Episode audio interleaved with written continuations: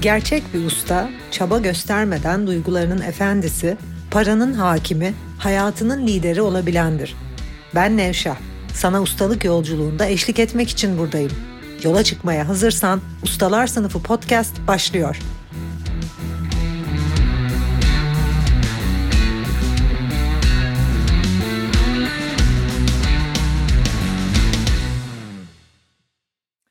Ustalar Sınıfı podcast'inden herkese merhaba. Para konuşmaya devam ediyoruz.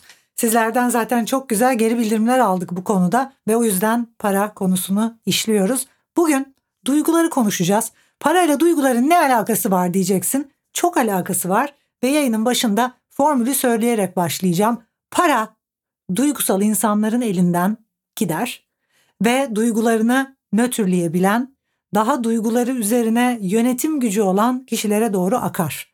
Zaten toplumda yönetici seviyesinde olan, büyük şirketlerde yönetici olan veya toplumda her tür politikada, herhangi bir askeri düzenin içinde, şirketlerin içinde nerede bakarsan bak lider konumunda olan, yönetici konumda olan insanlar duygularını daha iyi yöneten insanlardır. Dikkatini çekerim duygularını kontrol eden insanlar demedim.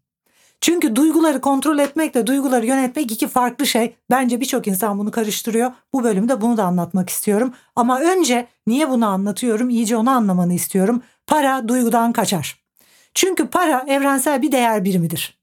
Para evrendeki her şey gibi bütün değer birimleri gibi nötr bir alandır ve elektrik yükü yoktur. Yani para duygusal bir şey değildir. Para bir araçtır. Evrendeki diğer araçlar gibi bir yerden bir yere doğru akar ve bir takım işlemleri yapmamız, alışverişi sürdürmemiz için aslında kullandığımız bir değer birimidir.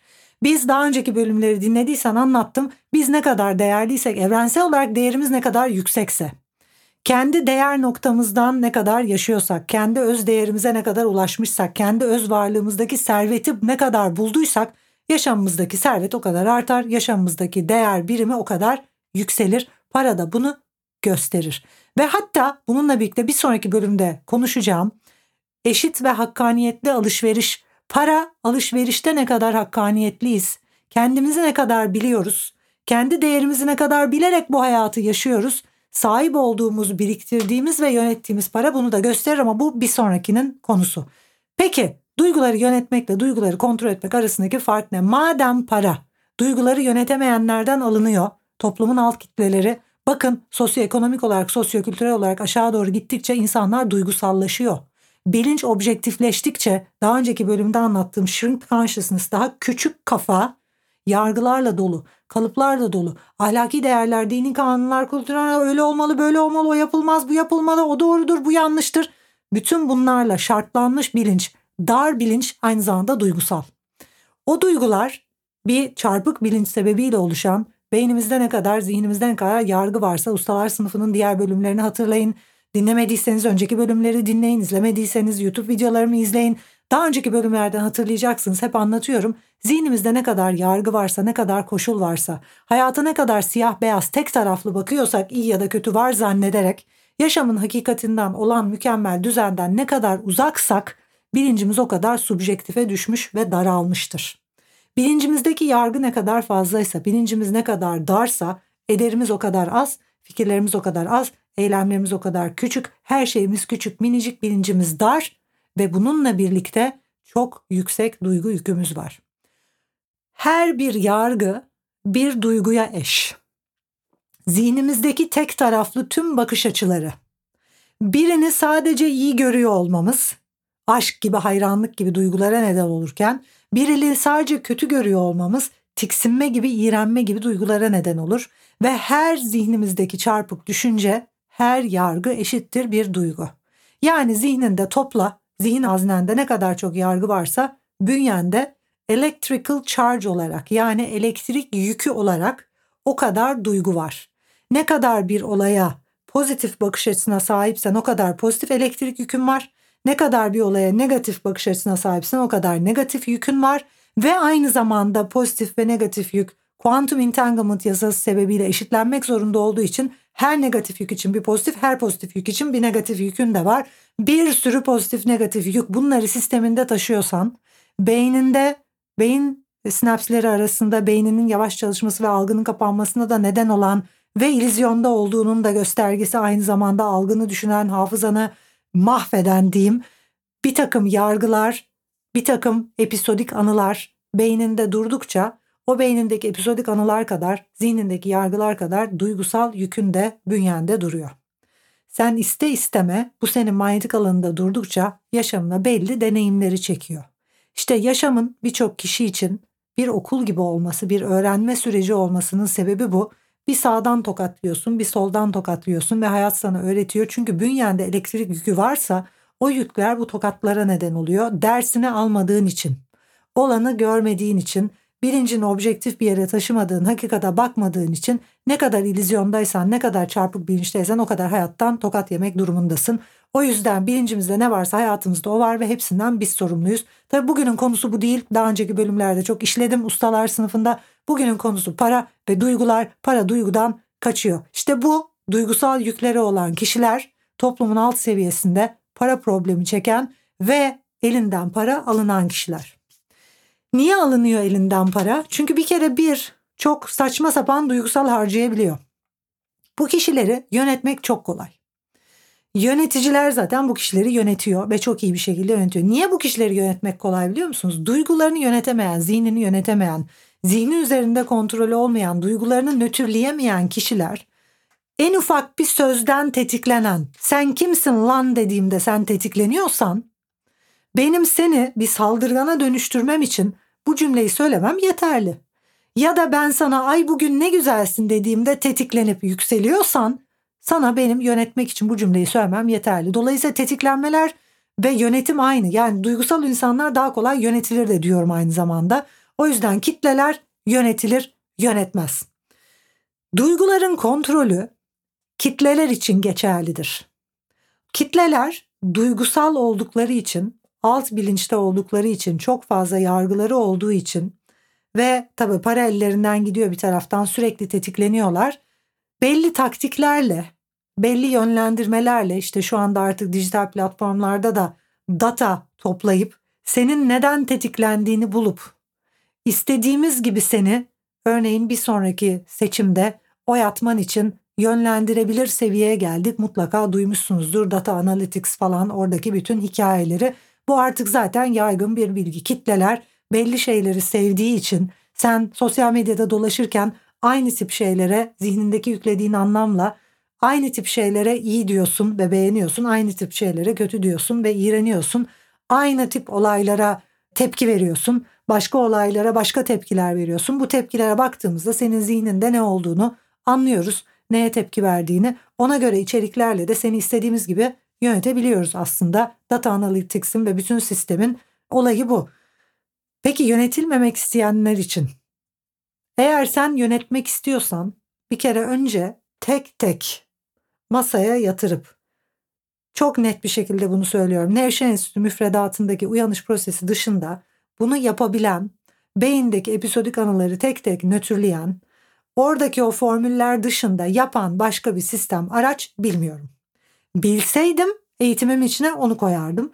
Bugüne kadar beyninizdeki episodik anıları nötrleyen, bütün bu çarpık bilinçten sizi özgürleşip en alt subjektiften en üst objektif, en üst bilince çıkarabilen bütün metotları birleştirip geliştirdiğim tek bir tane formül var. Uyanış prosesi bunu yapabilen ve %100 sonuç alıyorum. Başka metot bilmiyorum.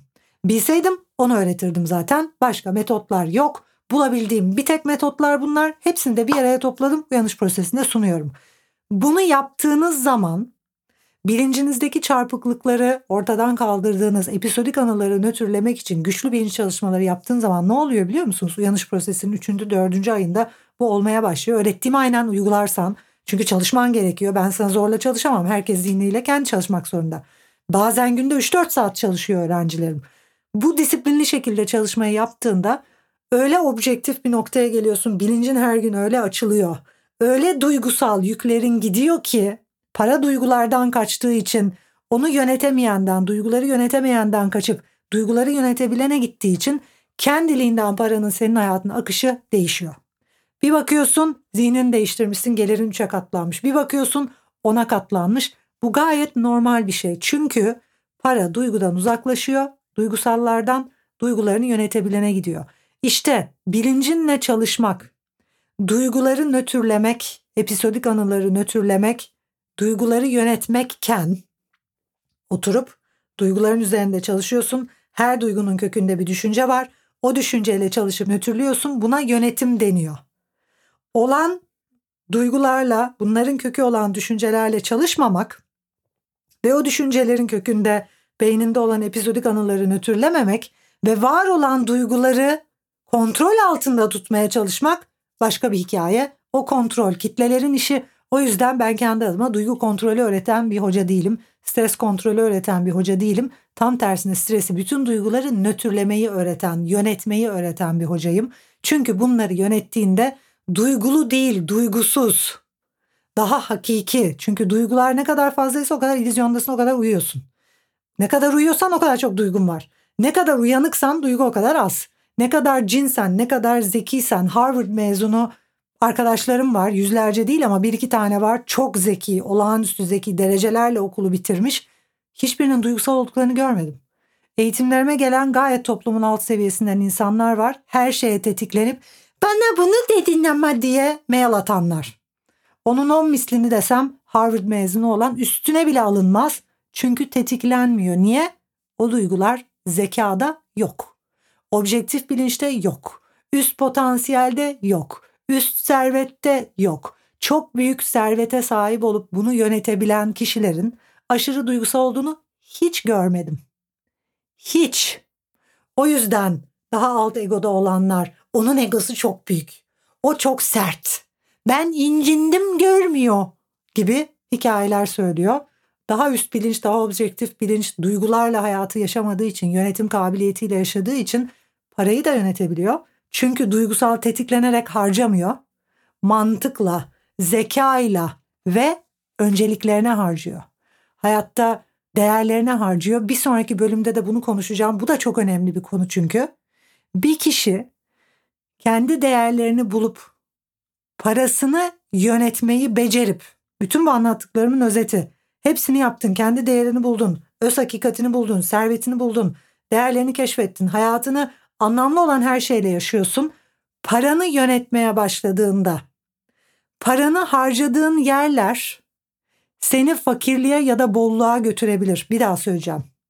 Parayı harcadığın yer seni her gün fakirleştiriyor ya da zenginleştiriyor. Nasıl olabilir diyeceksin.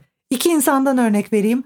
10 bin lira para var cebinde. Bir tanesi 10 bin lirayı harcar, borca girer, o borcu senelerce ödeyemez ve her geçen gün parası azalır. Bir tanesi 10 bin lira harcar, o 10 bin lira 100 bin liraya 1 milyona dönüşür. Birazdan anlatacağım. Bunun iyi yatırım yapmakla alakası yok. Başka bir formülle alakası var. Kendi değerine göre yaşamakla alakası var aslında. Bir sonraki bölümde anlatacağım bunu. Tekrar duygulara dönersek son olarak para duygudan uzaklaşır. Eğer belli bir parayı yönetmek istiyorsan duygusal tetiklenmelerle elinden sürekli para gidiyor zaten. Duygusal olarak insanlar tetiklenip o parayı harcadıkları için yönetemiyorlar. O yüzden 2 milyon dolar milli piyangodan para çıkan dünyanın her yerinde %99'u 2 sene içerisinde o parayı kaybetmiş ve borçta bırakıyor. Çünkü sen duygusalsan, duygusal tetiklenmelerin varsa ben senin eline ne kadar para verirsen vereyim sen onu yönetemeyeceksin. En sonunda hepsi gidecek. Çünkü mantıklı harcamalar yapmıyorsun. Çünkü değerlerinle hizada değilsin. O parayı arttırabileceğin bilgin, birikimin ve oluş halin yok. Elinden gidiyor. Dolayısıyla ben şu anda size ne kadar para verirsem vereyim eğer duygularınızı yönetemeyen bir kişiyseniz, kendini yönetemeyen, zihnini yönetemeyen bir kişiysen, aptal aptal harcayan kendi değerlerini anlam noktasına değil saçma sapan şeylere o para sadece gitmekle kalmaz aynı zamanda borca girersin. Evrende benim gibi düşünüyor. Diyor ki sen daha duygularını yönetemiyorsun. Sen daha duygulardan 3-5 hayattaki olaydan tetikleniyorsun. Duygusal kararlarla paranı harcıyorsun. E ben sana ne versem birkaç sene içerisinde bitireceksin. Hiçbir şeyi biriktiremiyorsun. Akıllı yatırımlara dönüştürmüyorsun. Benim sana verdiğimi arttırmıyorsun. Ben sana niye vereyim ki? Gideyim Nevşah'a vereyim, gideyim Ayşe'ye vereyim. Çünkü o benim ona verdiğimi değerleri için harcıyor. Daha anlamlı projelere para yatırıyor. İnsanlığa faydalı olmak için bir şeyler yapıyor ve benim verdiğimi, her verdiğimi on misline katlıyor. Ben sana mı veririm o parayı? Ayşe'ye mi veririm? Evren böyle düşünüyor. İşte bu yüzden duygusal ve tetiklenen ve saçma sapan kendini yönetemeyen, tepkiler veren, dürtüsel, ne kadar duygun varsa o kadar dürtüsel, o kadar hayvani tepkilerle yaşıyorsun bu hayatı.